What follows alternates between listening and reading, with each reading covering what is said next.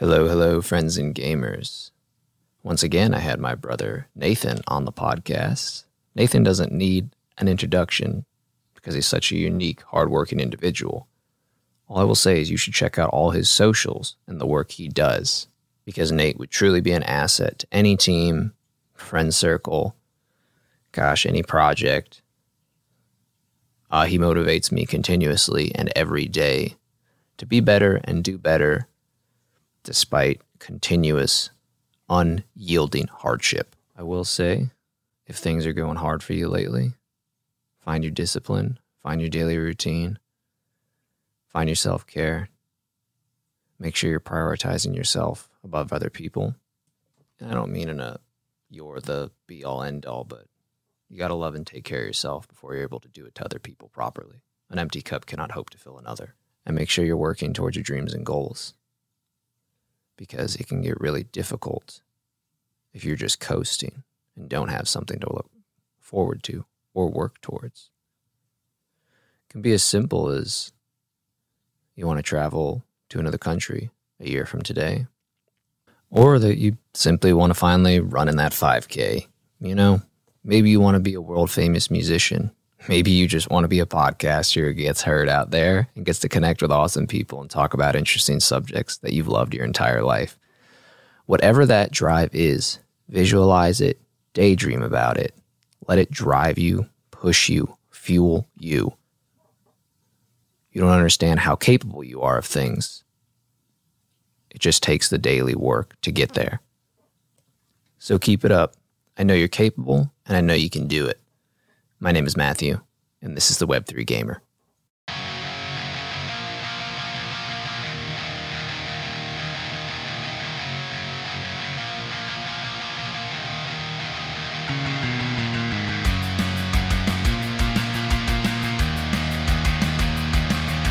Are you listening to this podcast inside? Why aren't you listening to it while on a walk or outside? Dude, get outside and touch some grass. You can learn about all the crypto, bipto, ridiculous, nimno, nimjo stuff you ever want, but it doesn't do you any good if you're just living in your life in the basement or in the dark. Dude, you need to get outside. You need to live, touch the grass, feel the wind on your face, look at the sun. Come on, man, the outdoors are great. Stop wasting it all inside. Wake up call. My name's Matthew, and I'm the Web3 Gamer, and I am here again with my brother for another special episode of Brothers in Blockchain. Is that what we're calling it now? I guess. I don't know. It just seemed to have a nice ring to it. You know, GPT-4 gave me that title. I've enjoyed it. We'll just keep it going. But yeah, well, I mean, you know, one, thanks for having me back. I actually didn't think that I'd be invited back after what happened last time. And uh, second, what's going to happen? Happen if GPT-4 goes away? You're not going to be able to think for yourself. You're not going to be able to think about what a podcast name featuring your own brother would be like. Don't make that face at me. Look, I'm not a creative. I just do creative things, and people believe I have a creative bone in my body. What people don't understand is I don't have any bones in my body. I'm just a big amorphous blob of jello walking. I am a meat puppet powered by electricity. And if anybody can't accept that, they're just not accepting you know, I don't know. I don't even know where I was going with that. But yeah, I mean, I feel like today we decided we were going to try to keep it focused on a few things, you know, mainly Bitcoin focus. But neither of us are maxis, but you know. And also, I wanted to ask uh, you went to Rare Evo recently. I don't know if you wanted to talk about that, just like experience and what it was like because it was in Denver. I know it's not like completely maybe Web3 gaming focus, but like I feel like there's a lot of interesting things that happened while you were there. Yeah, you know, it's just something that we don't talk about. You know, you were either in the platoon and out there in the fields, or you know, we we just don't talk about it. No, um, yeah, it was pretty fun. Rare Evo happened here in Denver just uh less than a week ago almost, and it was an enormous amount of fun, to say the least. It was crazy in all the best ways possible. It was a crypto conference. It was not a chain specific conference. The year before that, it had been Rare Bloom and it was a Cardano only conference.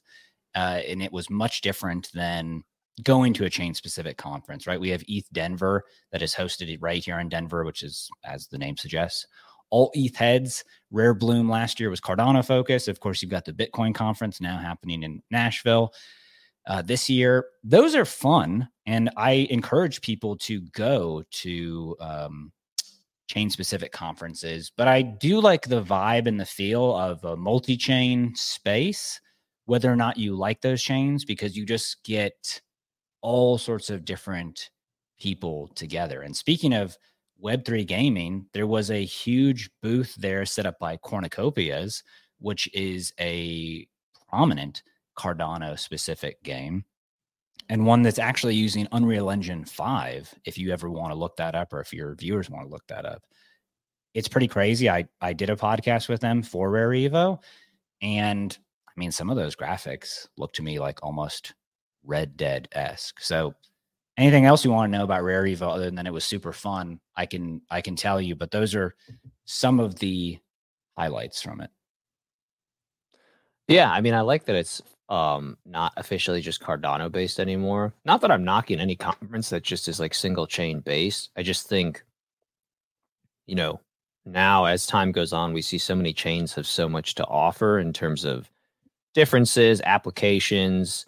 Um it, it just seems like unless you're really just like I totally get the Bitcoin conference, you know, being like um if people who go are like I'm the biggest fan of Bitcoin, like I don't dislike other chains, but like I'm like Bitcoin's my main chain, my main fan. That's why I go to this conference versus other. Same with like ETH Denver. People are like, we think Ethereum, like the, the Ethereum virtual machine as the computer network of like smart contracts and all that jazz. It does great, and so we have it.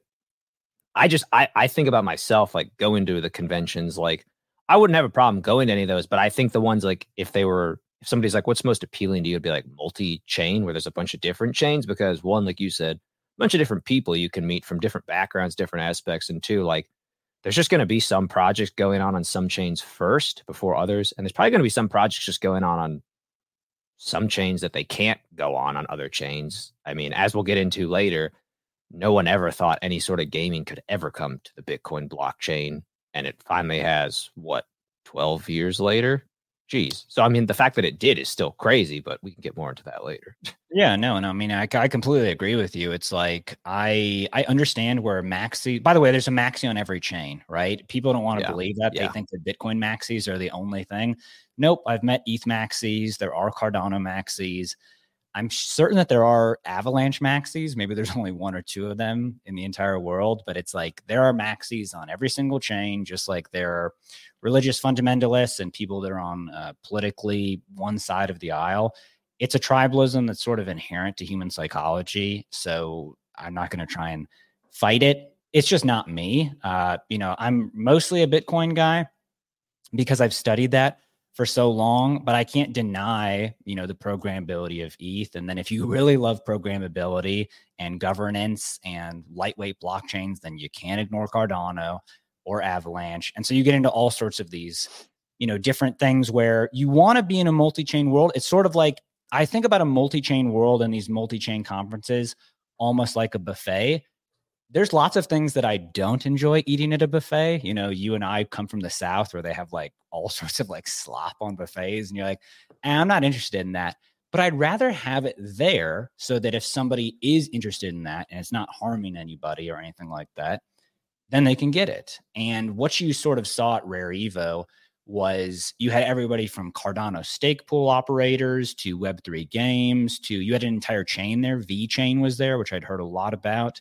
You had uh, super interesting projects like Sarcophagus, which is like a decentralized dead man switch on Ethereum. You had uh, podcasters, you had people that were selling merchandise, you had liquidity providers. It was just a smorgasbord that's maybe the best word to use for it. A smorgasbord of different projects, and a lot of them I didn't have time to interact with and see, but they were part of the event. It was not a maxi event at all. You could learn, uh, interact, and have fun sort of with everybody. And I just think that, you know, putting yourself into a crowd and being able to shake everybody's hand and interact with people and have fun and smile together I, I sort of think that that is the the the people side of blockchain and crypto, and it's sort of the best of all worlds. Yeah, completely. And you know, for as many conventions that go in and around Atlanta, am amazed I have not yet seen a crypto or blockchain conference pop up. Obviously, closest one that, that comes to mind is the Bitcoin 2023 conference is now moving to Nashville. But you know, the amount of conventions, period, besides the ones I go to, like anime, comic book, sci-fi conventions, I'm like, the amount of work conventions for professional industries that just come through Atlanta.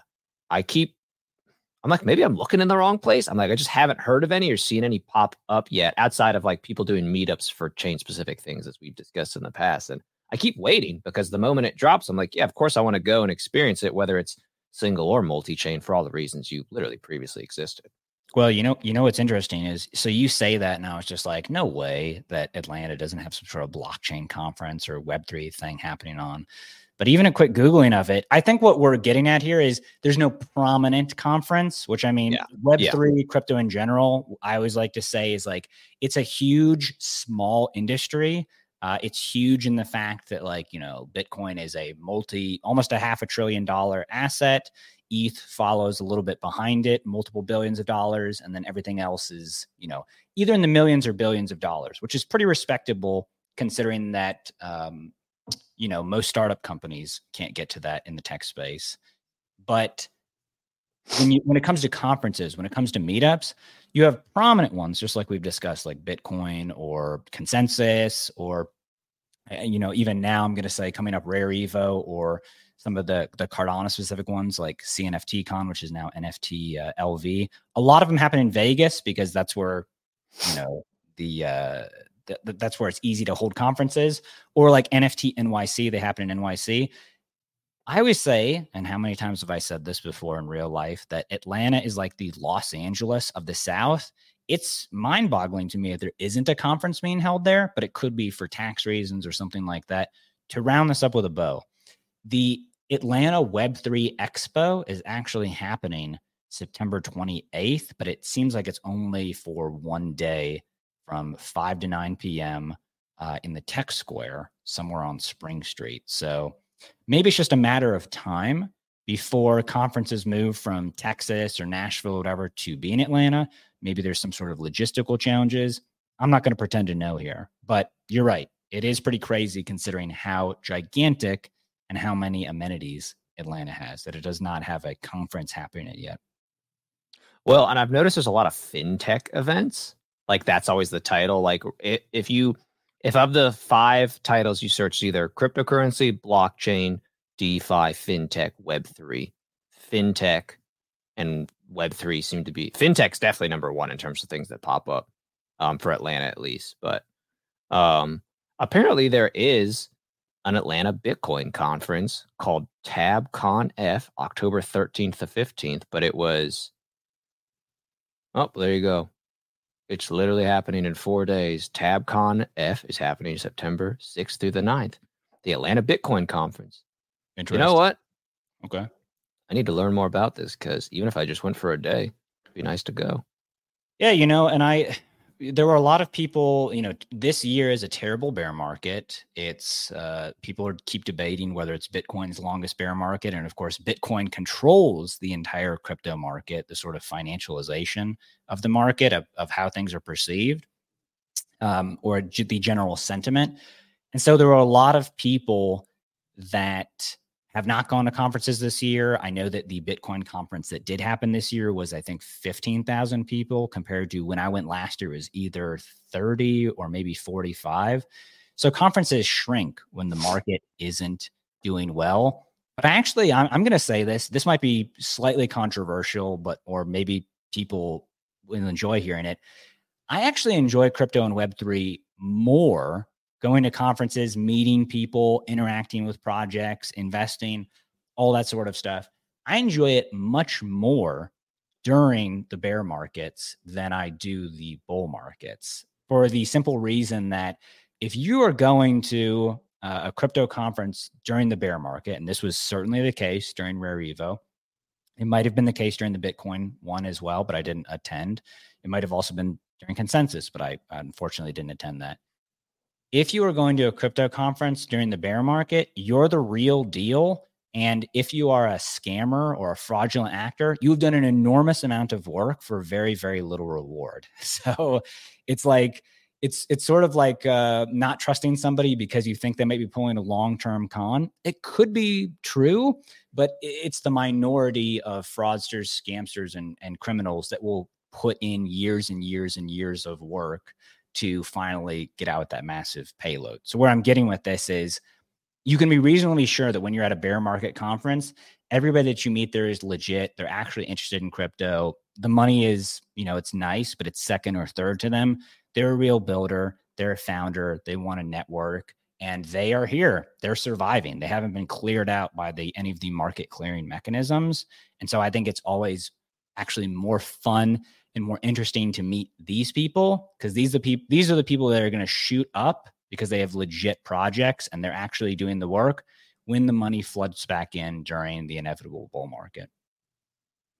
Yeah, and I, I would totally agree with that because I feel like as we both have discussed and seen during the bull market, somebody can just be like, "Yeah, it's it's peach coin." You're like, "What does it do?" You're like, "Oh, dude, you just buy a peach at the grocery you get one peach token." You're like, "Yeah, but what's the utility? What's like going on with it?" They're like, "Dude, that's it." And you're like, "Oh, what do you hear?" You're like, "Dude, I'm like making millions a day doing this." Versus, I mean, as we discussed the other night, everything going on with BAYC is like literally just going down the tubes for them now because people are just like, eh. I mean, it doesn't help that they have all the celebrities uh, literally filing that lawsuit against them, which definitely does not help. But I think a lot of people are finally being being one of the first in the game with all that unique luxury.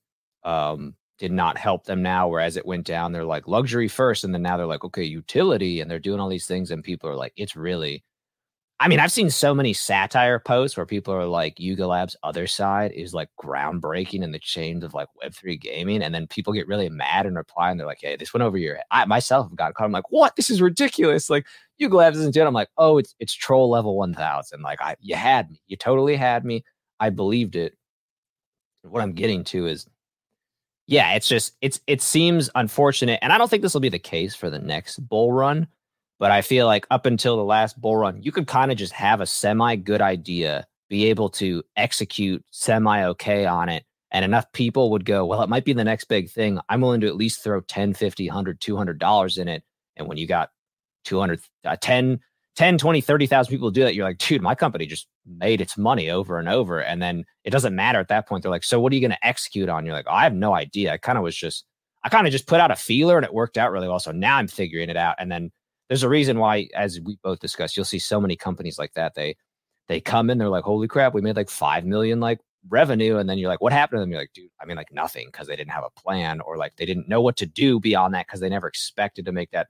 Versus the people, like you said, who I've been meeting consistently making moves and doing things in this bear market where they're like, our main goal isn't even profit or money. I mean, literally, um, the last episode I put out, Joseph Shrizzy for Keep with the um the game the game wallet. He's just like, my whole point is to educate people and just give people an option, another option in the cold storage wallet space. He's like, if we make money, great. He's like, but that's like, he's like, I'm basically trying to sell this for as cheap as I possibly can to just cover production and shipping costs. And I was like, that's amazing. That's that's a rare thing because I feel like you could totally market this and be like, yeah, we're going to profit massively. I'm going to compete with like the big cold storage wallet people. And he's just like, that's not the end goal. And I really appreciated that because I was like, yeah, that's that's why your company is able to do successful and do well no matter the market conditions. Because as you said, you're putting in the work.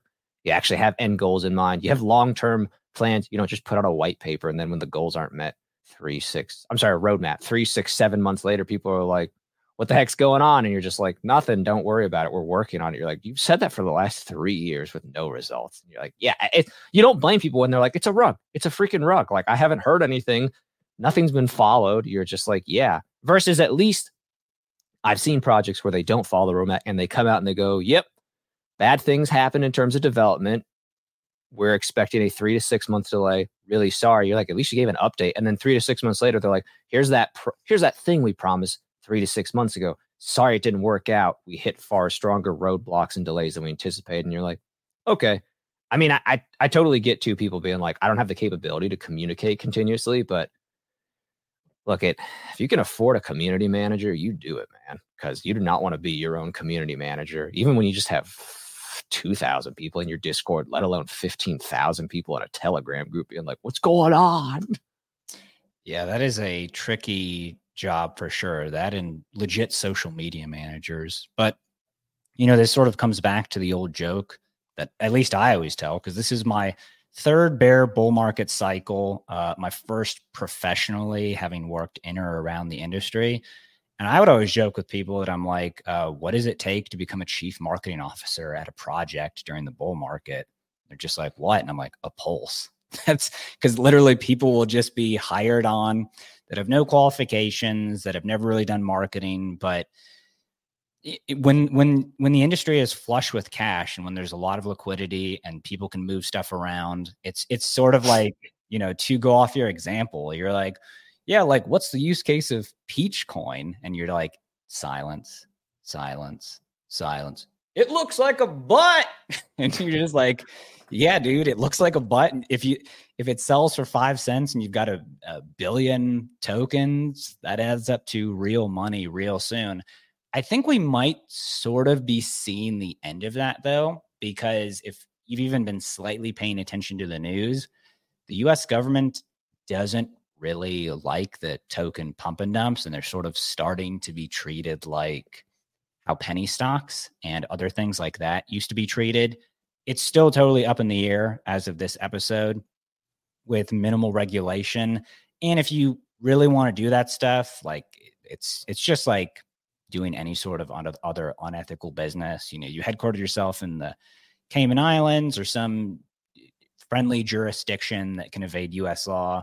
You do it. You get unsuspecting people. You build a ruse. Um, you know, you can. You've always been able to do that, and you always will be able to do that. But hopefully, that that is sort of coming to an end, and you actually have better examples of projects that they're builders during the bear market.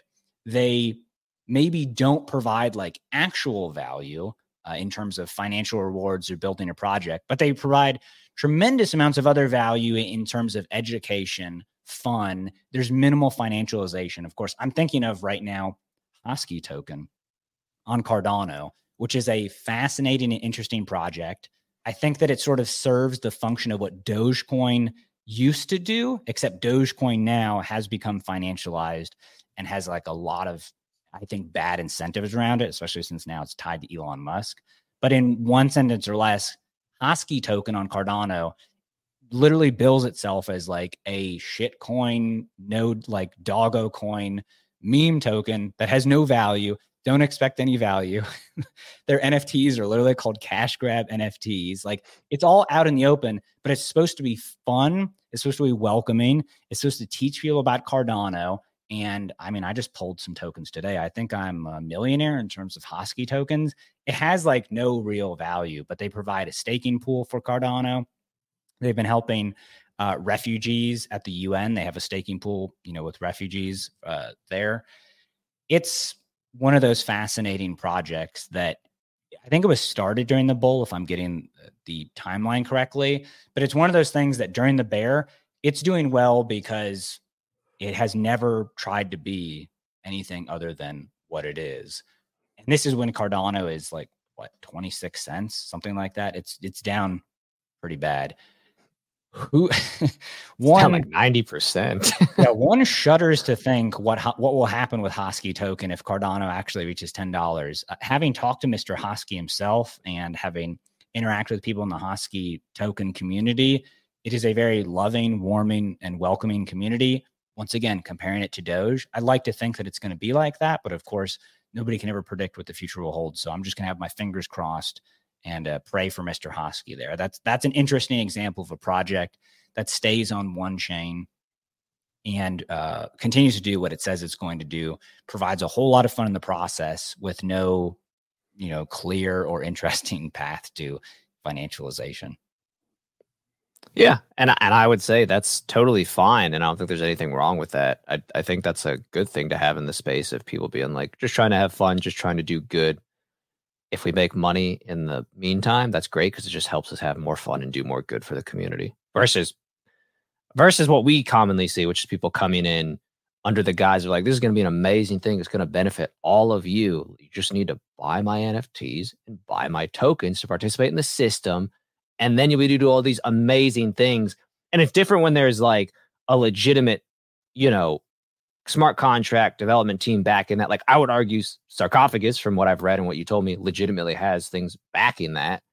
And that's fine. And I'm not knocking them for that because they're like, well, it's what works in our ecosystem to help us gauge and work with the other ecosystems based on their unique protocol, like what they're trying to do, versus somebody being like, so what does your thing do? And they're just like, oh, like it's just it's it's nothing like create like sarcophagus is new. I think it's actually a really good aspect to have for smart mm-hmm. contracts, but like I'm trying to think of like a crappy example because like where somebody would just be like, oh yeah, it just like writes the smart contract for you, and you're like, I mean, I I guess like I could just ask GPT-4 to do that, or I could just hire a developer, someone for what, like 30, 40, maybe $50 an hour. And they could just be like, look, I'm just trying to do something simple. Just write this for me. And they're like, yeah, and I'll do it. And you're, you're like, so why do I need like a whole protocol and someone else doing that for me? And you're like, I don't know. Like, I'm sure there's somebody who might actually do that and spin it a good way. I just can't think of it, but I also don't know enough. I'm not a developer. So yeah, and I mean, real quick, sarcophagus.io is it's supposed to be a decentralized dead man switch. That's sort of a hard concept to parse out here. And honestly, I'm still learning a lot about it. I know the the basics of it, but it truly is decentralized and it is a DAO structure. And it's just it's fascinating to me. I'll try not to comment too much on it because people should just go to sarcophagus.io and learn for themselves. But what we're getting at here is projects like that, and I would even say, you know, um, uh, Hosky token or any of the Web3 games that are coming out right now during the bear market, they've been around for years.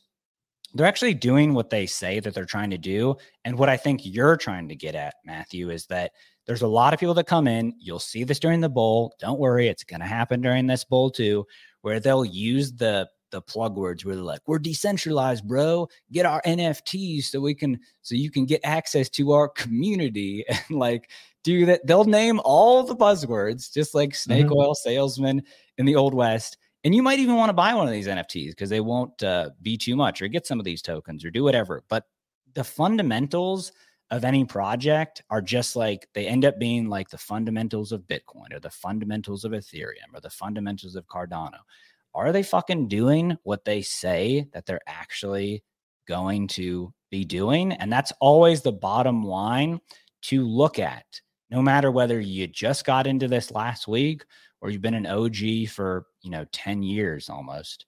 Um, I was about to say like me, but I haven't been in for 10 years, seven, seven years or so. I was just, I've been in for 20 years, bro. And you're like, dude, it's only existed for 14. yeah, that's a that's another good way to spot somebody. You know, we laugh about that. That's actually a good way to spot um, that somebody's a faker because last year was terrible for crypto.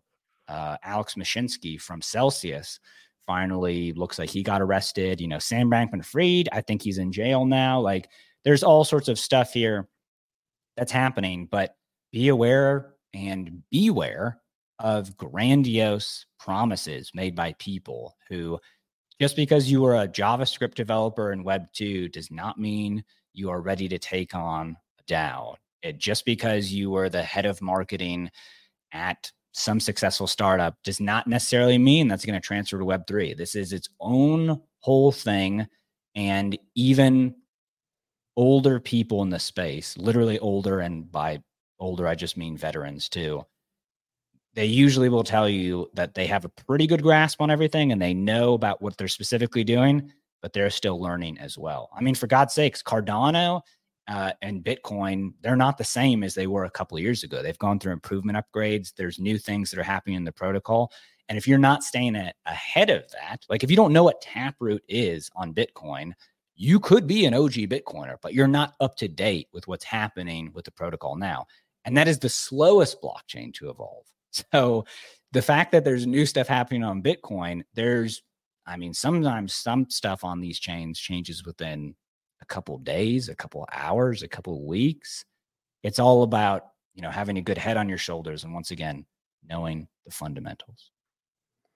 Yeah, and I I do think it's crazy that you know I think we've discussed this ad nauseum. Again, neither of us identify or say we're Bitcoin maxis, but I think we understand and realize the importance of Bitcoin in the ecosystem as a whole and how fundamentally important it is to cryptocurrencies as a whole. And there's just so many people out there that you know, if you're trying to be like, hey, I want you to support Bitcoin, like out in the public, they're like, oh yeah, like head nod, like tip my hat to it. Like, yeah, it's it's a cool thing, but like they're like, dude, there's just so many other things going on. But then consistently, both you and I have been like, if you get people alone and like really like get to talk to them and get to know them, they're just like, oh yeah, of course it's like a super important thing. Like, of course, like we know like Bitcoin goes to zero, realistically, most every other cryptocurrency is going to go to zero. It sets the standard, everything follows it. And again, every I've lost track of how many times they're like Bitcoin is dead memes. And again, I, as someone who does not, I don't think I'm a maxi at all, but I think it's funny that you know, people are like, yeah, if Bitcoin's dead, you're like, why does it keep getting updated? Why do people keep developing on it? Especially somebody like, why on earth did somebody develop Web3 gaming capabilities on Bitcoin if Bitcoin is dead and not important? And I think twofold.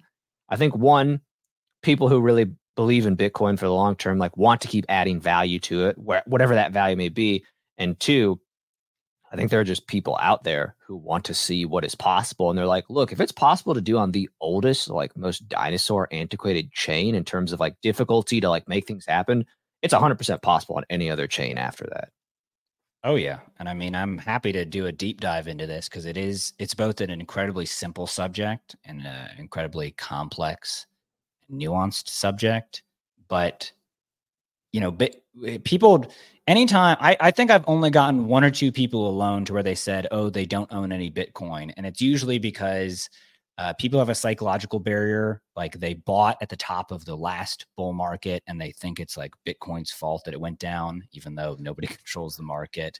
Or there's such, you know, I've met a couple ETH maxis like this where they're just like, I don't think Bitcoin's going to survive 50 years into the future That's fine. I mean, if you're trying to make a multi generational investment, sure, you wouldn't want to invest in anything that you thought would go down. But no matter which way you parse it, and whether you're a developer or whether you're interested in multiple chains or anything like that, this is easily publicly available information.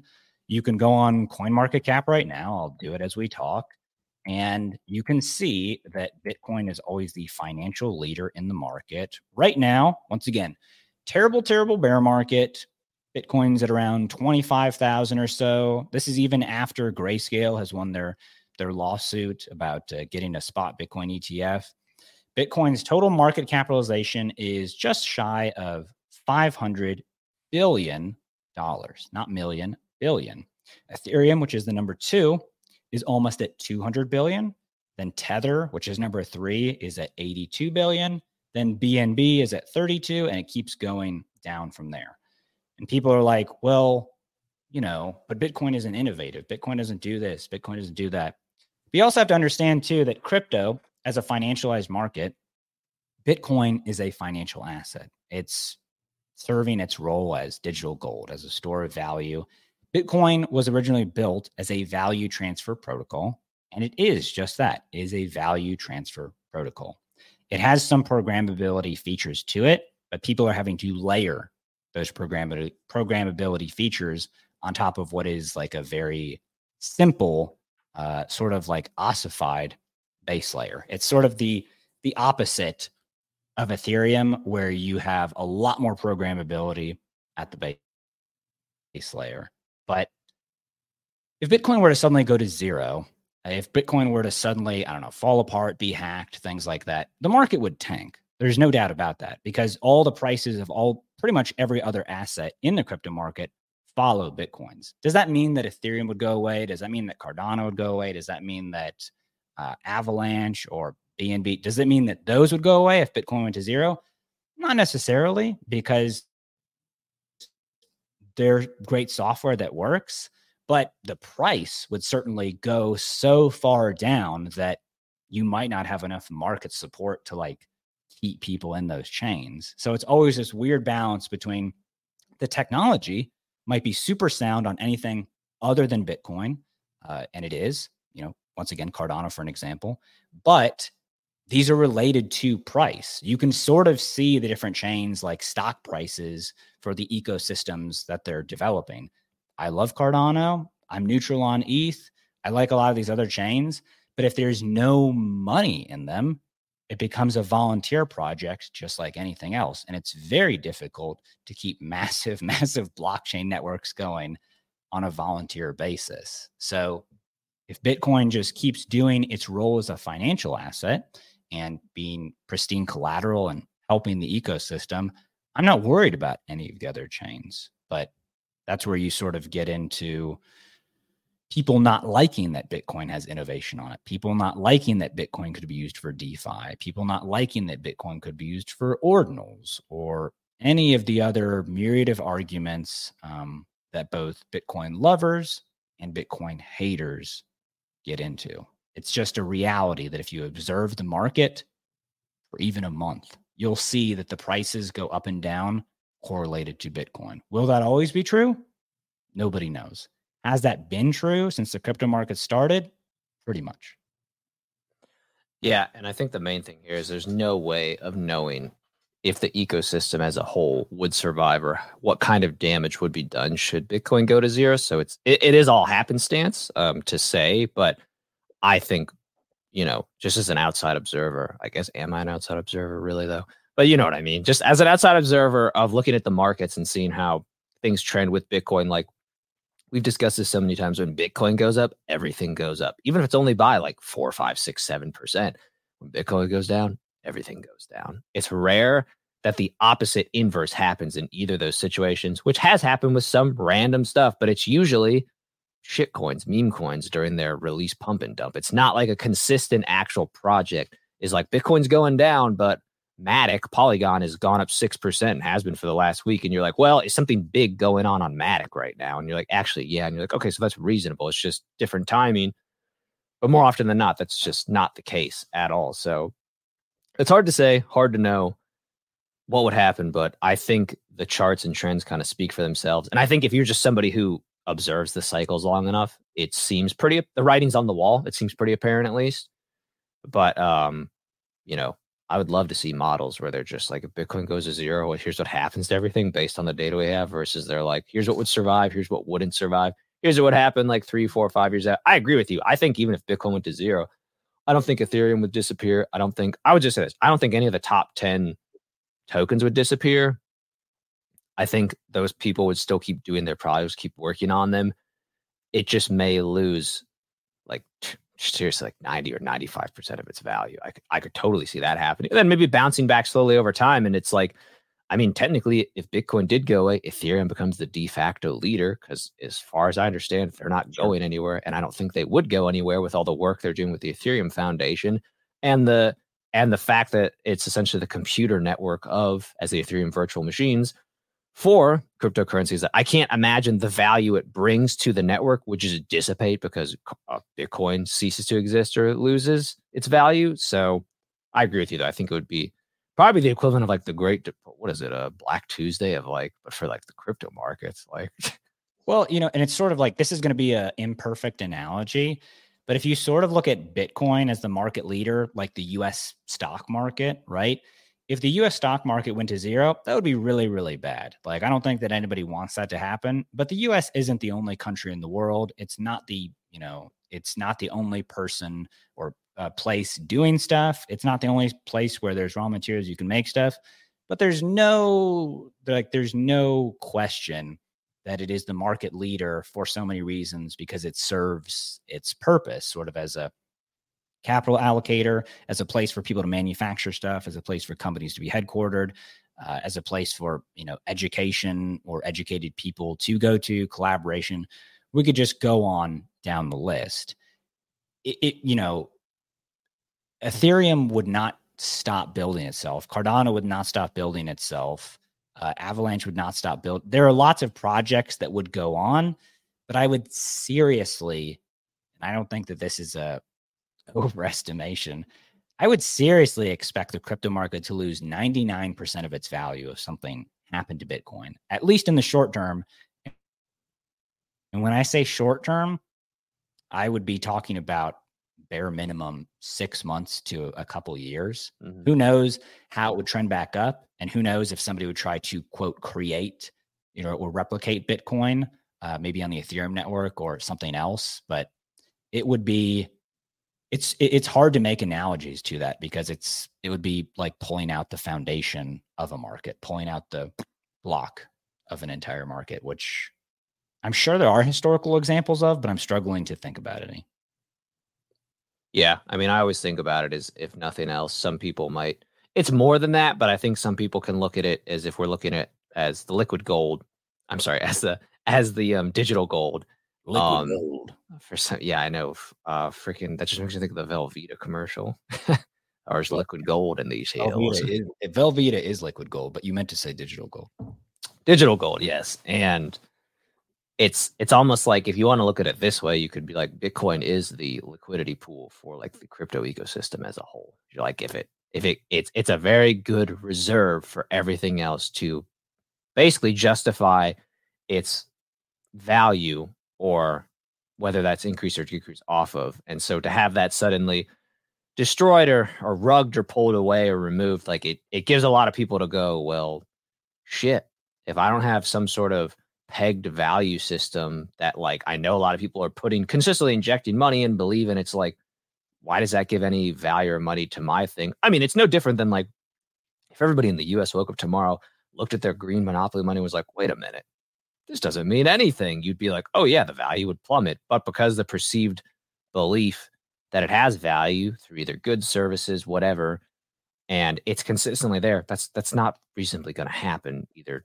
hopefully anytime soon ho- a- at all but like you're just like yeah it's not backed by anything it doesn't it just represents a value of something again uh was it george Carlin who's just like yeah you get the you get the best deal he's like you'll give him this stupid little piece of paper and you're like i got i got food i got clothes you're like this is the best deal ever like Well, it was Alan Watts, but I could That's see George right. Car- I could see George Carlin doing better than that, you know, based on his wit and all that.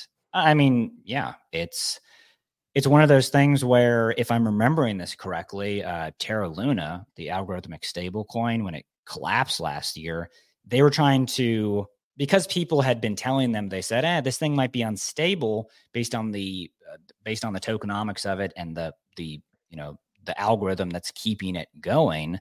uh, which I'm I don't think I'm smart enough to understand. I I had somebody explain to me once, and I said, I don't know, it's kind of seems like a scam, and it and then it ended up being a scam. Anyways, they were trying to collateralize it before all the stuff started happening last year by buying Bitcoin, and then what was happening as it was collapsing. They were selling Bitcoin onto the market to try and prop up what was happening with that stable coin. So people can poo poo Bitcoin all they want to, and people do all the time. What I think is always funny is that in the traditional world, in the non crypto world, Bitcoin is like this crazy risky asset where you're like, no, like you can't invest in Bitcoin. You have to invest in like stocks and bonds and real estate and all this stuff and blah, blah, blah. And then in the crypto world, if you tell people that you're like, ah, all I have is Bitcoin, they're like, bro, what are you, 75 years old? Like Bitcoin doesn't do anything. Like, are you kidding me? Like, why don't you just hide money under your mattress? And so, well, what's interesting about that is both of those concepts agree with the fact that you're like, well, it's, you know, it's a store of value. One person is just seeing it as a hedge, uh, which, you know, is still risky, like gold in the modern world. It's riskier to have gold than it is to have real estate, productive stocks, things like that, just because it's it's harder to transfer, things like that. But people are seeing it as like, oh, it's a store of value. And then in the crypto world, people are seeing it as like, oh, it's moving too slow. It's not appreciating fast enough. It doesn't have these productive elements, this productive capacity that any of the other chains or any of the other projects have.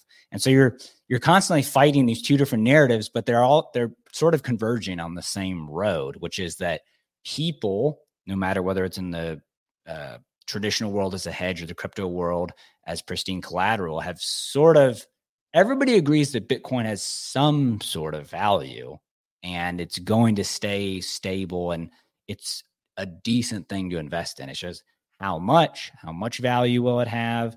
How old you know you custody it? Self custody is a big thing in the Bitcoin world, not necessarily the crypto or the traditional world. And um, that narrative is just going to continue to evolve with the foundations or the layers that are built on top of it. Um, you know, will Bitcoin ordinals, will certain Bitcoin ordinals be great stores of value, just like the, I don't know, the Mona Lisa or classical works of art because they're on Bitcoin? Will stable coins on Bitcoin be more used than Tether or USDC now? I don't know. Nobody has the answer to these questions. But the fact that I know that you wanted to talk about this, the fact that you're going to have exchange traded funds now buying Bitcoin uh, for spot ETFs. Once again, just glance at the news for 10 minutes and you'll see that people are freaking out about it in both ways. And once again, what does it come to? Bitcoin must have some sort of value moving forward. Otherwise, this would just be ignored. Nobody would care. People would be like, Bitcoin, what is Bitcoin? Well, yeah. And even just like with them, them finally trying to get regulation around crypto and stuff, which you could argue is twofold. Two reasons. They're just like, look, we're sick of people getting scammed, especially the little people, which like as much as I want to believe they care, I'm sorry, since the little people get scammed every day in every way by by and for um larger state, city, governmental entities, it's hard to believe that's the reason. Two, main thing is they're just like, hey, we're missing our slice of the pie for taxes on this stuff. Not cool. We need regulation to get our cut.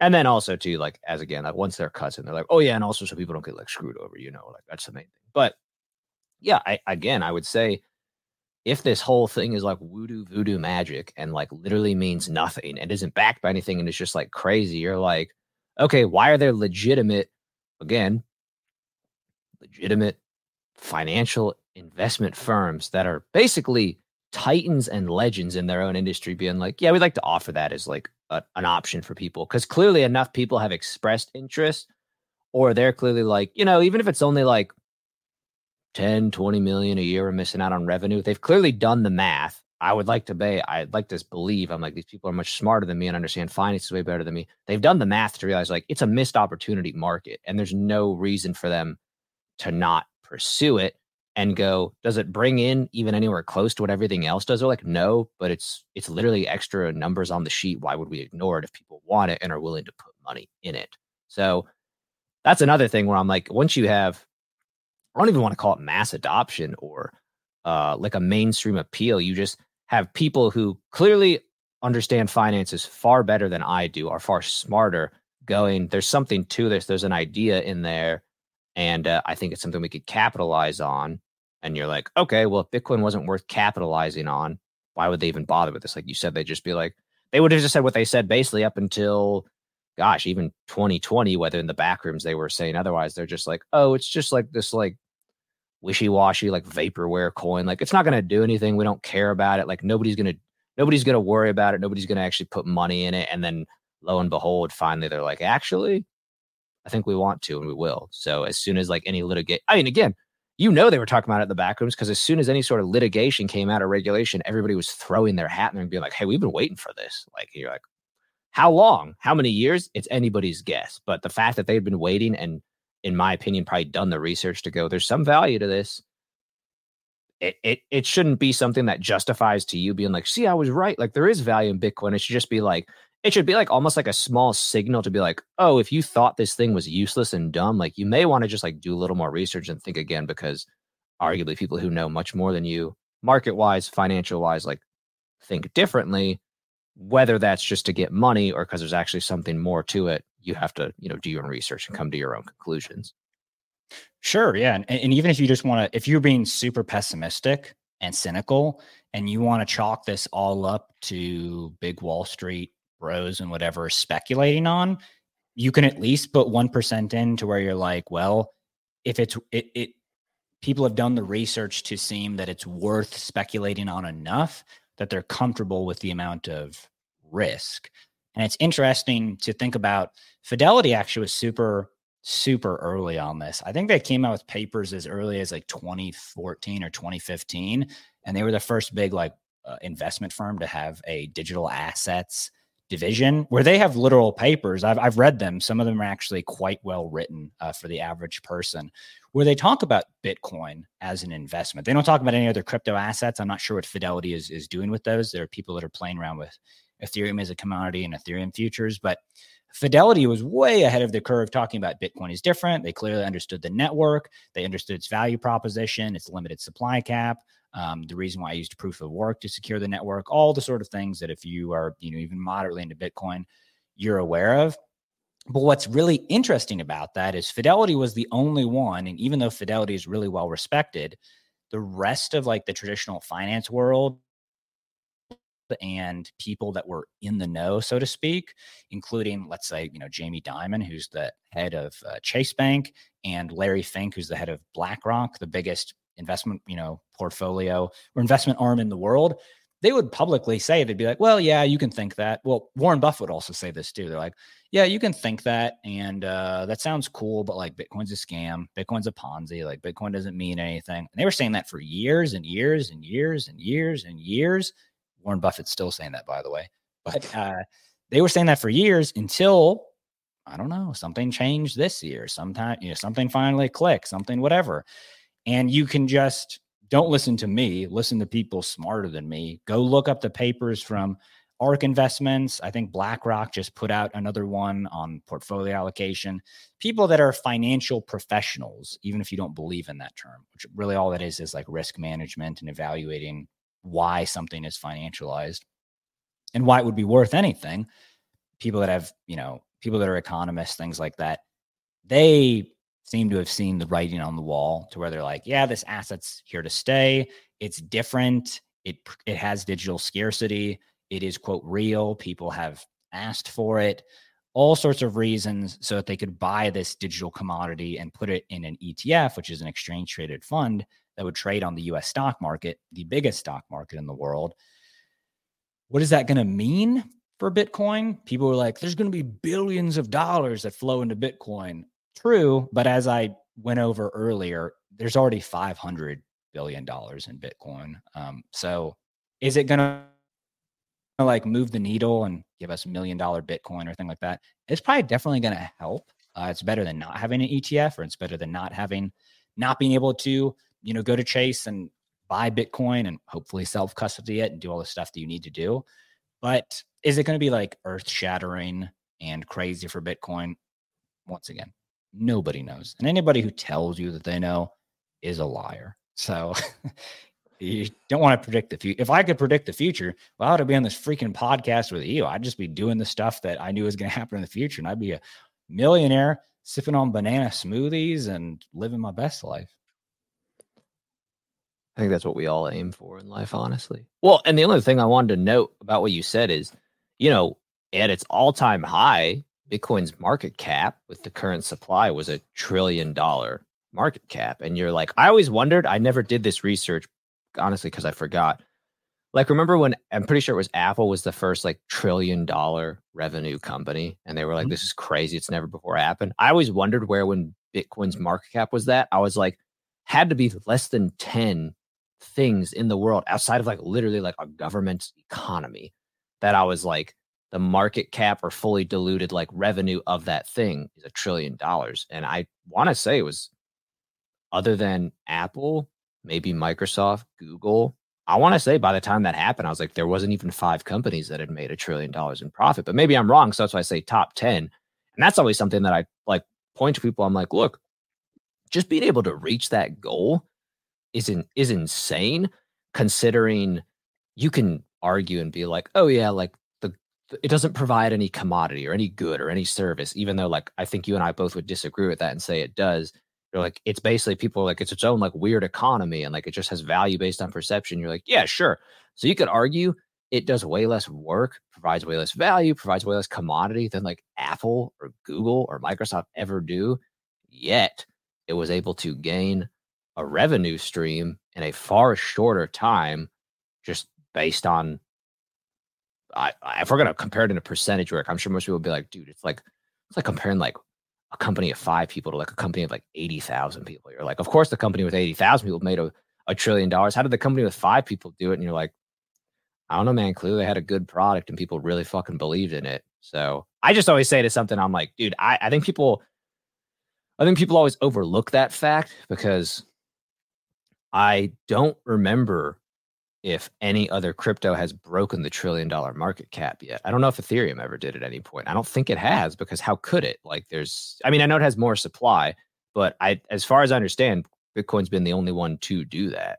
And so again, for how long it's been, how that that just doing that feat, I think should just make you go, maybe, maybe there's something more to this than I'm thinking because even in our capitalist like economy, there are few companies who have ever made that. And most of the companies that have done that have been around far more than far longer than Bitcoin's been around. Yeah. So specifically, you've you piqued my interest here. Bitcoin had the highest market capitalization of 1.28 trillion on November 9th, 2021. So pro- so around its all-time highs of like 60 something uh, I'm sorry, sixty nine thousand dollars or something like that nice. for a coin, and it's it's interesting for you to bring that up because yeah, when we compare it to companies or single entities, something that is a, an asset or one organization, yes, that's phenomenal. Obviously, um, you know, the GDP of the United States and the GDP of some countries are more than a trillion dollars, but that's like a conglomeration of stuff. And then if you look at like the wealth in the world, like the real estate market is many many trillions of dollars. I'm getting this off the top of my head. I think like the world if you combine the world stock markets it's like 90 trillion dollars or something like that. Michael saylor usually rumbles off these numbers but obviously those are collections those are amalgamations of lots of sort of stuff. This is one single asset one single network breaking a trillion dollars. I think that it's significant personally. I also think it's worth bringing up because you know let's steelman this a little bit if it was truly fake, if it was truly a Ponzi scheme, if it's really a scam and there's just no value in it, it's kind of phenomenal that it's persisted this long. Like, I remember yeah. people saying the exact same thing about beanie babies, uh, different types of collectibles, all sorts of other things that I don't think that they were a scam or a Ponzi, although that would be really fun funny if Beanie Baby was Ponzi. Uh, would have been the cutest Ponzi I think that's ever been perpetuated. It's usually fads, scams. They don't, they can't really have a long life because the foundation is rotten. It's like a house. Like it, even if you have a great house that looks amazing on the top, if it's got that shitty foundation, sorry, just over time, it doesn't last. And you can say that about anything. You can say that about businesses, relationships, whatever. If the foundation is rotten, if there's really no core, it just doesn't have the staying power. So the fact that I understand that people don't like the price of Bitcoin right now, but that's based on supply and demand economics. Arguably, nothing has changed about the protocol. It's actually more robust and has more features than ever before. More people use it than ever before. Nothing has changed except for the price because the market has changed. So, you know, another question to ask yourself why would BlackRock, uh, Fidelity, um, you know, Vanguard now investing in a whole bunch of mining stocks, all this other stuff. Why would publicly traded companies want to get involved in a scam if it's so easy to prove that it's a scam and a Ponzi and all that? I know that you know, people, there have been public investments in company before. Good example is FTX that ended up being a scam, but that sort of proves my point. FTX was only around, I think it was incorporated in 2017 and it fell last year. So it had a staying power of, and who knows how long that scam was going on versus when it was a legitimate company. People invested in that they shouldn't have, but the scam happened and now they're no longer invested in it. It didn't have a long staying power because it was not legitimate. Bitcoin's now been around 14 years. It's going on 15. Uh, it's fully open and auditable. Same thing is happening. It's simply a value transfer protocol. You you compared it to Apple and you said, well, it may not be as productive as these companies or other things like that. True, and a lot of people say that argument. I would ask a more philosophical question that I've heard Michael Saylor ask before, which is okay, it doesn't produce phones, Coca-Cola, anything that we think of as as value. But is there some sort of value to you in having an uncensorable, unstoppable value transfer protocol that can be used by anybody that is based on physics and math? The market seems to have decided that it's worth around $26,000 a coin. Most people aren't trading whole coins anymore because of the limited supply people are still trading satoshis they're using the network. You can go and look on mempool.space there's 10 minutes does not go by without a block being filled. So i'd leave it up to the viewer to decide whether they think that is valuable. It's just a different type of value than the productive capacity of companies or organizations or what we historically think about as value. Yeah. And so I did look it up. So I think at the time, at its all time when Bitcoin was valued at a trillion, there was less than five companies that had been valued at a trillion. Currently, as of June 30th, 2023, there is only six companies that have a trillion dollar company. Apple leads literally three trillion valua- valuation. Wow. And the next one after that is Saudi Aramco at 2 trillion, the state-backed oil and gas company. Sure. Which is the only non-tech business worth more than a trillion. Every other one is tech. Uh, Google, obviously, Alphabet, one and a half trillion. Amazon, 1.3 trillion. And then only since the AI revolution, Nvidia, which topped over at a trillion, literally. It's just at one trillion. Before that, yeah, they were multi-billion dollar, but since the AI shit, they've fucking blown up. And so that's only six companies. And you're like, that's crazy. So we know the AI shit literally is only within the last 12 to 18 months at best, I'll say. It's a revolution, bro. So definitely during Bitcoin's last bull market, it was that that just that's just what is so impressive to me or just so interesting to me is you're like at that time.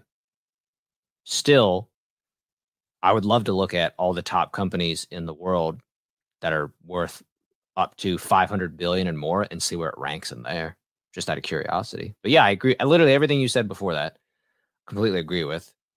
Um I just think it's a I think a lot of people it's a wait and see game, but I think there's far more people who it's instead of a wait and see, it's a it's a wait and invest game and just be like what's to happen anybody's guess but enough people clearly believe in it long term that unless some monumental thing happened, like Satoshi comes out and he's like, "Gotcha," and he moves all his coins and sells them immediately. It's just like I don't, I don't see it going anywhere or anything changing anytime soon. Uh, the most, I think, again, the thing they're most susceptible for, and as we've discussed, as time goes on, this is less likely to happen. Is still the um, fifty-one percent nation state attack, and worst comes to worst, they still have the nuclear option of doubling the uh, the security hash from is it at 256 now or would they double it? Oh oh gosh uh 256 SHA 256 um that's what it's currently at I, right? yeah that's a great that's a great technical question. I'm not the person to ask the super technical question but i know what you're saying. Well VJ they would just Boy double it to 512 yeah, Vijay Boyapati and Andreas Antonopoulos, any of the actual OGs in the Bitcoin space that are more technically focused, especially software engineers, uh, you can just go look that up. You know, you pause this podcast, go look it up. The nuclear option.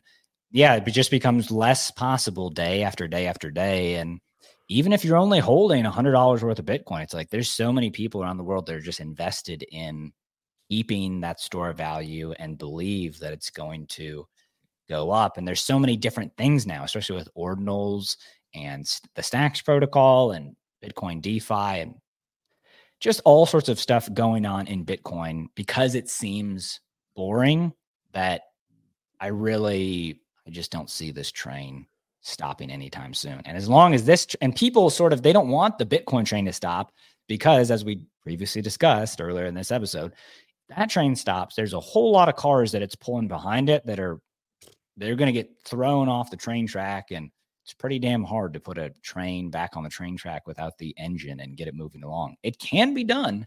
It's just not fun and it's not it's not very efficient. So Ethereum would have to become the leader and it serves a very different purpose than Bitcoin and it is um, a little bit more fractured and might not have the the the widespread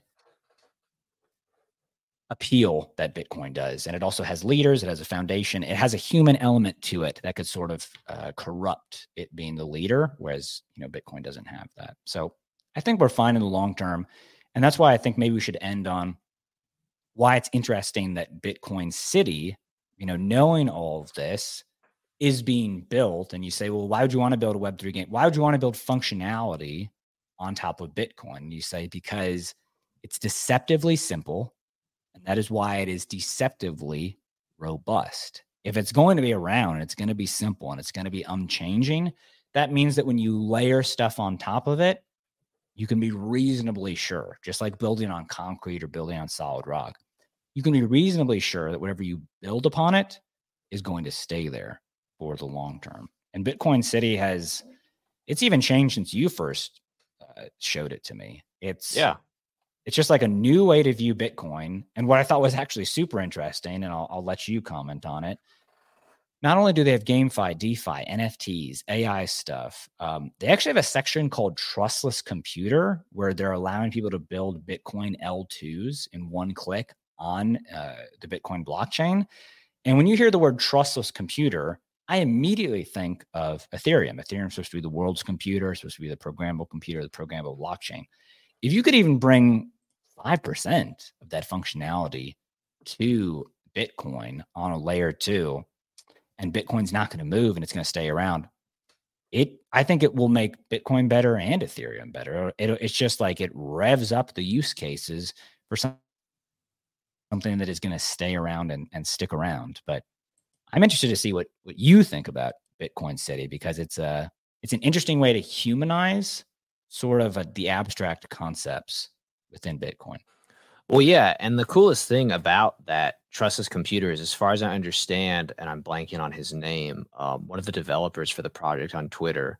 Um, the coolest thing about that is how they've they've created their own layer two, essentially chain that uses the Ethereum virtual machine to operate smart contracts in their own way on Bitcoin. But what I loved about the trust, and as far as I understand, he called that trustless computer. So as far as I understand, this is him his thing that he developed before and he's bringing that was just one of many things. He's like well new bitcoin city this is just one of many things we can add to it. Gamefi defi nfts was all after the fact. It sounds like it started with trustless computer. But the coolest thing that i liked about the trustless computer aspect is it's code it's no coding. So like you don't have to it's not for people who are like oh man you're a coder and you want to build layer 2 blockchain specifically on bitcoin got to know how to code which is how most places are they specifically are like, oh, it's no coding. You're not going to have to do anything. Um, you're going to be able to choose the block time. The coolest thing to me that I really want to see done is you can choose pre-installed dApps. So like you could launch a DEX, a DAO, an NFT marketplace, and I'm sure they're going to add more. And then you just launch it. And I'm going to be very curious to see the DAOs that get launched. As a big fan of DAOs on through New Bitcoin City on layer two blockchain because I'm sure people have ideas beyond, you know, um, what other DAOs may already be doing, maybe something unique to this. But I think the coolest thing is just the fact that it seems really like plug and play. Like it's going to be very simple and straightforward for, I, I feel like for someone like you or me, who like, we're not developers, I'm not going to pretend I understand development. I feel like you or I could go in and be like, I just want to launch a DAO for a game that I have connected through New Bitcoin City. And I'm like, oh, okay, it's this easy. Like the dApp's already there, it's everything. And I'm sure, I'm sure if you want, there's probably the creative freedom to develop and code your own way as well. I think they're Yeah. just trying to make it as seamless and easy for a lot of people. The game side, I think, ha- has been the like last thing they thought of because since they've revamped, initially they had a lot of really interesting games that looked like they were going to put on. And since they've revamped, I don't know if it's just they had to do a hard pump of the brakes and go, whoa, we we kind of jumped the gun. We're not ready yet, so we're gonna peel it back and wait. Or if they decided that doesn't want to be their focus. So it's the only thing I don't I don't want to say I dislike. I just the GameFi side of things now doesn't look as robust as it used to be. Like also too, I will say I don't know if it's just because we're in the US or what, but like you can't play any of the practice games. It just says like, oh, sorry, it's not available in your country or region. And you're like, oh, so Could what about when it could be a what? could be a US thing. Sure. And that's the thing is it's like, so when it launches, will I be able to play on them? And like, what's the way around that? Like, is there going to be a way around that or are we just not going to be able to do it? And so that's the only thing I looked at that I was just like, hmm. Because initially when they launched it, I remember I went to you, I was like, oh, because we both like chess. I was like, dude, they're doing like a 3D chess you can play that like has more fun look, like more fun looking aspects to it. And also like you could play other people and like win Bitcoin from it. I was like, that sounds like a lot of fun. I would totally play. Well, and I think before they developed their TC token, it was going to be like you would just put up Bitcoin and play. And I was like, that sounds cool. I would do that or give it a try at least. And now it seems to be revamped, reorganized that I don't know if that's going to be the case. So it's kind of like a, we're going to have to wait and see. But I love the concept overall of them combining a multitude of not only existing uh, factors within crypto, but like putting it all, all the all the Bitcoin stuff coming up, you know, and putting it all together um, in one place, so that if somebody like wanted to get into it, it would not be hard for them to discover and figure out a lot of things through New Bitcoin City, as opposed to in the past, they've all been very fractured in their own ecosystems doing their own things. Not that there's anything wrong with that. It's just, um, that's just how it seems to have been up until the creation of New Bitcoin City. Well, and it sort of seems like it's maybe going to be a digital equivalent of uh, Bitcoin Park and Bitcoin Commons, which are like these physical representations of Bitcoin developers and Bitcoin companies that we have here in the meat space. I was just thinking when you were talking about the chess game, I was like, man, because we play chess. What a high stakes chess game if when you lose, you're forfeiting Bitcoin. Because in order to win Bitcoin, somebody has to put up Bitcoin. That's how betting works, in case there are not uh, gambling men in the audience. Uh, for every winner, there's a loot. Gambling is a zero sum game unlike Bitcoin, where if you invest and you hold and you you do things, is sort of a rising tide lifts all boats. What I think is actually super interesting about New Bitcoin City is if you look at the about page, they've given themselves a five year timeline and yeah. they're super honest because they're like, look, bro, this is hard. Got, we're going to take five years. We think in five years we can do a lot of stuff, and I actually, I actually really respect that because let's imagine that you look at your life and you look at your life as a timeline and uh, you know you say uh, you know you say oh i got a little bit pudge on me i'd like to have a six pack well if you gave yourself five years not only is that an achievable goal but you can goof up a whole bunch of times along the way and still course correct it, it's a realistic timeline like if you if you're just like yeah i want a six pack by next thanksgiving and then you come to next Thanksgiving and you're like, well, you still uh, packing on that pudge, eh? You're like, yeah, I just couldn't cut out sugar. And I, I learned that I was exercising wrong and like I goofed up and all this. But, you know, five years down the line, people are like, how'd you do it? You did it overnight. You're like, well, no, it's actually in year three, I started to gain a lot of traction. And now I'm just on that, that good path. I think they also recognize too that it is, I don't want to say it's hard to innovate on Bitcoin, but it's because of the lack of programmability, because there's no human, you know, control, there's no company, there's nothing like that. It is, you have to actually sometimes, I think, be more creative to innovate on Bitcoin because you're operating within a stricter set of rules and you're operating where everything's having to come back down to this base layer value transfer protocol. So when they say, like, I would love to see, you know, the launching of the DAO um, or launching of DAOs via Bitcoin. I'm not even sure how that would uh, happen. The dexes, things like that. And what I what I'm actually sort of brings a smile to my face is like these that ordinals were controversial, like which are just NFTs. You know, they're just storing information on the blockchain, which by the way could already be done before ordinals. It's just that this made it much easier. I feel like this will cause a whole bunch of chaos and a whole bunch of drama in Bitcoin. But if Bitcoin is good at one thing, it is having a whole bunch of chaos and having a whole bunch of drama thrown at it and still coming out with the foundational values, the value transfer protocol, the freedom aspects, the uncensorability, coming out with what makes Bitcoin Bitcoin with just now some new functionalities built on top that are optional. You don't have to use them. It just makes Bitcoin a little bit better and a little bit more accessible to people if that's what they really want. The value transfer protocol, the base layer remains pretty much as unchanged as when Satoshi invented it, and yet better than ever. Yeah, no, I completely agree. Honestly, I think that's a good note to end on. So, unless you got agree. anything else to say, get out. You know, I just wanted to thank you for having me on again. I thought that I was kicked off after last time, and that's why I sort of that's why people can't see, but I'm wearing sunglasses and a hat. I kind of wanted to shade my appearance here to, you know, maybe make it so that it was I was easier on the eyes, or I don't know, maybe you wouldn't know that it was me or something like that. But uh, Maybe you wouldn't know it was Yeah. you, but for people No, who can't see a video, to- your full name is in the bottom left hand corner. Oh gosh, really outed myself here. No, it's always fun to talk about Bitcoin. It's always t- fun to discuss crypto, and it's always good to. I don't like takes where it's like, oh, it's all good or it's all bad. It's really there's nothing like that in life, at least that I've encountered, uh, except for Jimmy John's, which is all good. But that there's just like you need more nuance in these arguments. You need history, context. I go to Bitcoin meetings here in Denver, and I will still encounter people that Uh, this actually happened the other day. I was talking about, oh yeah, the early days of Bitcoin. I was referencing some stuff, and they said, "What do you mean the early days of Bitcoin?" And I got to tell them about, oh yeah, the Bitcoin Talk Forum, and that's where Satoshi talked to Hal Finney, and it's history, it's context, and people don't know how certain things have evolved or why certain things are the way they are, or how you know.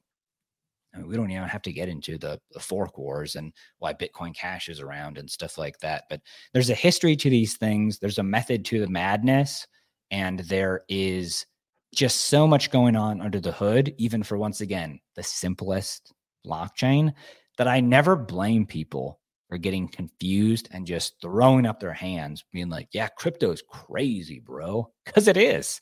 It really is. Even on like i said even on the simplest blockchain there's just a whole bunch going on. So happy to help happy to educate happy to make sure that people don't lose all their money because that is not fun.